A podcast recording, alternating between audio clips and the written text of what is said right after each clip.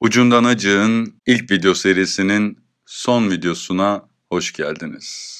Ben şimdilik de erkekim. Hayır sen şimdi yarım erkeksin. Kesilince tam erkek olacaksın. Olmaz ben şimdi tam erkekim. Ne zaman kesiliyor yakın oluyor. Sırası, sırası.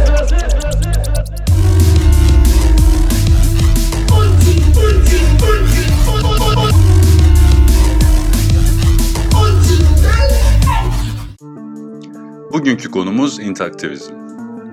İnteraktivizm, İngilizce sağlam, bozulmamış anlamına gelen intact ve aktivizm kelimelerinin birleşiminden oluşan bir terim.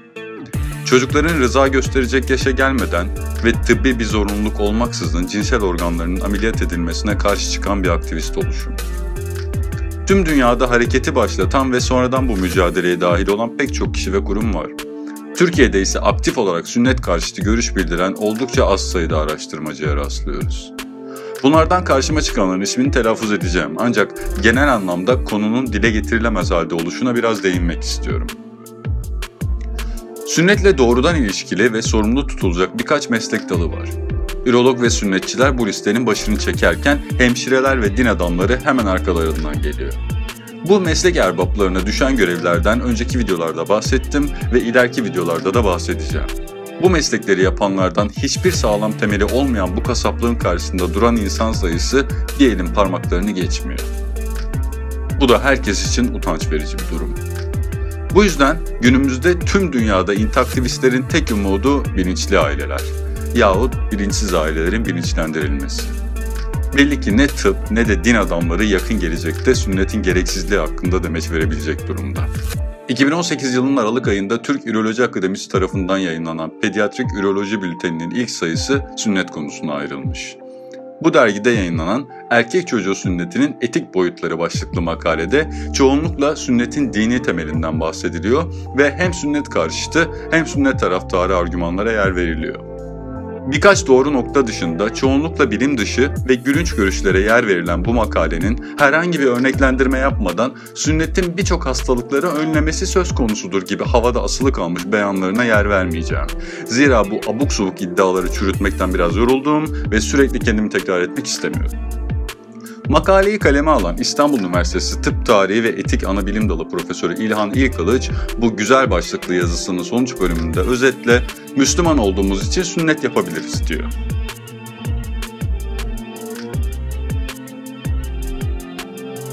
Ben şahsen ne bekliyordum bilmiyorum ama sanırım başlıkta etik sözcüğünü görünce beklentim biraz yükselmişti.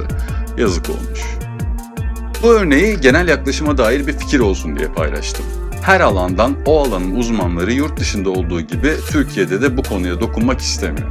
Sünnete taraftar olmayan görüşler paylaşacak olsalar da belki olabilir yani tabi bilmiyoruz öyle zararlı diyenler varmış biz de duyduk gibi utanç verici bir üslupla bilgi veriyorlar. Ben Türkiye'den sünnete açık açık karşı çıkan bir üroloğa rastlamadım. Eğer bu konu hakkında bilgisi olan varsa lütfen beni de aydınlatsın. Türkiye'de intaktivizm konusunda aklıma gelen ilk mecra sünnetin zararları başlıklı internet bloğu ve onun uzantısı olan sosyal medya hesapları. Ayrıca pipimedokunma.wordpress.com adlı blogda da çok sayıda Türkçe makale mevcut. Sünnete dini açıdan karşı çıkan İslam araştırmacılarından Hakkı Yılmaz ve Edip Yüksel'in bu konuya dair pek çok demecini, makalesini ve söyleşisini internette bulmak mümkün. Bu araştırmacıların aynı zamanda konu hakkında yazılmış kitapları da mevcut. İnternet ortamında ayrıca kalabalık bir kitleye ulaşabilmiş ve sünnet konusunda karşıt görüş bildiren sayfa ve kanallar var. Hoş, şu anki koşullarda sünnete karşı çıkmak şöyle dursun, sünnetin gerekliliğini, gereksizliğini tartışmaya açmak bile kıymetli. Ancak bu münferit örneklerden yola çıkarak içeriklerinde sünnete bir ya da iki kez yer vermiş kullanıcıları intaktivist olarak adlandıramayız. Yazılı eserlerden ilk göze çarpan örnek Nilgün'ün 2005 yılında kural dışı yayıncılıktan çıkan Sünnet, Sünnetle ilgili Yalanlar ve Gerçekler adlı kitabı. Aynı kitap ikinci baskısında Sünnet, Tanrı'nın hatasını düzeltmeye çalışmaktır başlığıyla çıktı. Türkçe'de sünnetin zararları konusunda yazılmış ilk ve bana göre şimdilik en iyi kaynak kitap. Nil Günü intaktivizmin Türkiye'deki annesi olarak ansam abartmış olmam. Yazar kitabında sünnetin tarihinden başlayarak dinsel, toplumsal ve bireysel her konuya değinmeyi başarmış. Akademik bir çalışma olma iddiasıyla ortaya çıkmamakla birlikte pek çok bilimsel araştırma sonucuna kitabında yer vermiş. Ayrıca sünnet üzerinden tanımlanan organların terminolojisine de isabetli Türkçe karşılıklar getirmiş. Sünnet derisi yerine üst deri, sünnetsiz yerine sağlam ya da doğal penis kavramlarını kullanmak gibi. Bunun dışında Kaan Göktaş'ın 2012 yılında Ozan Yayıncılık'tan çıkan Oldu da Bitti Maşallah ve 2014 yılında propaganda yayınlarından çıkan Hashtag Diren Pipi kitapları Türkiye'deki değerli intaktivist kitaplardan. Göktaş, Oldu da Bitti Maşallah kitabında kendisinden önce ortaya konmuş çalışmaları değerlendiriyor ve bilhassa İslam'da sünnetin yerini enine boyuna tartışıyor. Bu konuda soru işaretleri olan varsa Göktaş'ın kitaplarını tavsiye ederim. Ayrıca bu isimler dışında dikkatimden kaçmış olan Türkçe intaktivist içerik üreten kişi ya da oluşumlar varsa lütfen bana ulaşın. İngilizce konuşulan ülkelerde organize olan sünnet karşıtı aktivistlerin sayısı ise bir hayli fazla. Maalesef bunların yaptığı çalışmaların neredeyse hiçbiri Türkçe'ye kazandırılmış değil. Brandon Marotta bunlardan biri.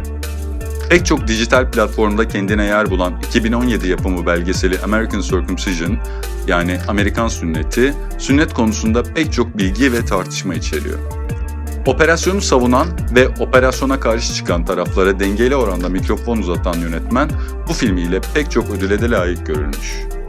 Marotta'dan önce 1995 yılında Whose Body Whose Rights yani Kimin Bedeni Kimin Hakları adlı sünnetin zararlarını tartışan bir başka bağımsız belgesel daha yayınlanmış ancak American Circumcision'ın bulunduğumuz dönem gereği ulaştığı kadar kalabalık bir kitleye ulaşamamıştı. Brandon Marotta'nın ayrıca konuyla alakalı Reasons to Circumcise yani sünnet etmek için gerekçeler ve The Intactivist Guidebook How to Win the Game of Intactivism and End Circumcision yani İntaktivist'in kılavuz kitabı, İntaktivizm oyunu nasıl kazanılır ve sünnete nasıl son verilir isimli iki de kitabı var. Ancak bunların ilki olan Reasons to Circumcise bir parodi kitap.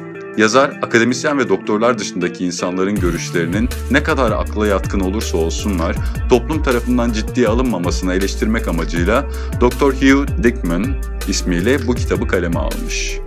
Bu kitabın dizin kısmında dini gerekçeler, tıbbi gerekçeler şeklinde alt alta başlıklar sıralanmış ancak kitap boyunca başlıklar dışında herhangi bir yazı yok. Eserin satışa çıktığı platformlarda yer alan açıklama yazısının Türkçesi ise şu şekilde. Avukatlarımız okurları bu kitapta yalnızca 117 kelime olduğu ve kitabın neredeyse tamamen boş sayfalardan ibaret olduğu konusunda uyarmamızı şart koşmuştur. Öte yandan onlar ne bilecek ki tıp mezunu değiller ya. Brandon Marotta dışında YouTube'da Ryan McAllister'ın An Elephant in the Hospital ve Eric Clapper'ın Sex and Circumcision, An American Love Story başlıklı sunumlarını izleyebilirsiniz. Her ikisi de konu hakkında son derece donanımlı iki uzmanın sünnet hakkında verdiği konferansların kayıtları. Ancak ne yazık ki her ikisinde de Türkçe altyazı yok. Bunların dışında provokatif gösterileriyle dikkat çeken Bloodstained Man ile yeni çocuk sahibi olan aileleri sünnetin lüzumsuzluğu konusunda bilinçlendirmeye yönelik çalışmalar yürüten Your Whole Baby de önde gelen sünnet karşıtı organizasyonlardan. Bu oluşumların her ikisi de halen aktif olarak çalışmalarını sürdürüyorlar. Basılı eser bakımından intaktivizm Türkçe'de ne kadar kısıtlıysa yabancı dillerde o kadar bereketli. Burada yer veremeyeceğim kadar çok kitap yazılmış durumda ve dileyenler internetten bu kitaplara kolaylıkla ulaşabilir. Aynı biçimde sosyal medyada olsun, internette olsun pek çok intaktivist oluşum var. Onlarla ilgili detaylı bilgi için de video açıklamasında bağlantı paylaşıyorum. Zira onlarca organizasyon ve kişiyi tek tek açıklamak fazlaca zaman alacak. Videonun başında da dediğim gibi sünnete karşı mücadelede aslan payı kurumlara değil bireylere düşüyor. Ne ürologlar pipi kesmeyi bırakacak ne de İslam alimleri Kur'an'da sünnet emredilmez diye vaaz verecekler. Ama biz yakınlarımızla, arkadaşlarımızla, yeni bebeği olan ya da bebek bekleyen çevremizde bu konuyu konuşursak fikrini değiştirebildiğimiz her bir kişi sünnet döngüsünü kıracak. Sağlam bir penisle büyüyen bir erkek çocuğu ileride baba olursa kendi oğlunu da sünnet ettirmeyecek. Yeni anne olan ve oğlunu sünnet ettirmeyeceğini bana bildirerek beni hem çok duygulandıran hem de tarifsiz derecede mutlu eden bir arkadaşımla aramızda geçen konuşmada söylediğim gibi. Bir çocuk sünnetsiz arkadaşıyla dalga geçip niye senin pipin böyle diye soracak olursa asıl gitsin kendi ailesine niye benim pipimi kestiniz diye sorsun. İntaktivistlerin bir araya geldiği bir Telegram grubu da mevcut. Video açıklamasına bu gruba ait linki bırakıyorum. Ucundan Acık'ın ilk serisini bu video ile tamamlamış oldum. Bu yolculuk boyunca benimle kaldığınız için teşekkür ederim. Tekrar hatırlatmakta fayda var. Çevrenizde bu konuyla ilgilenebilecek kişilerle kanalıma bağlantısını paylaşmayı bir değerlendirin. Ne kadar çok kişiye ulaşabilirsek bu mücadeleyi çocukların zaferiyle kazanma şansımız o kadar artacaktır. Nasıl derler? Paylaşmayı, yorum yapmayı ve abone olmayı. Sünnet bir insan hakları ihlalidir ve her çocuk beden bütünlüğü bozulmadan büyüyebilmelidir. Biz intaktivistler olarak çocukların cinsel organlarının rıza verecek yaşa gelmeden sakatlanmasına itiraz ediyoruz ve çok ama çok haklıyız. Hashtag benim pipim benim kararım. Hazır hazır hazır hazır.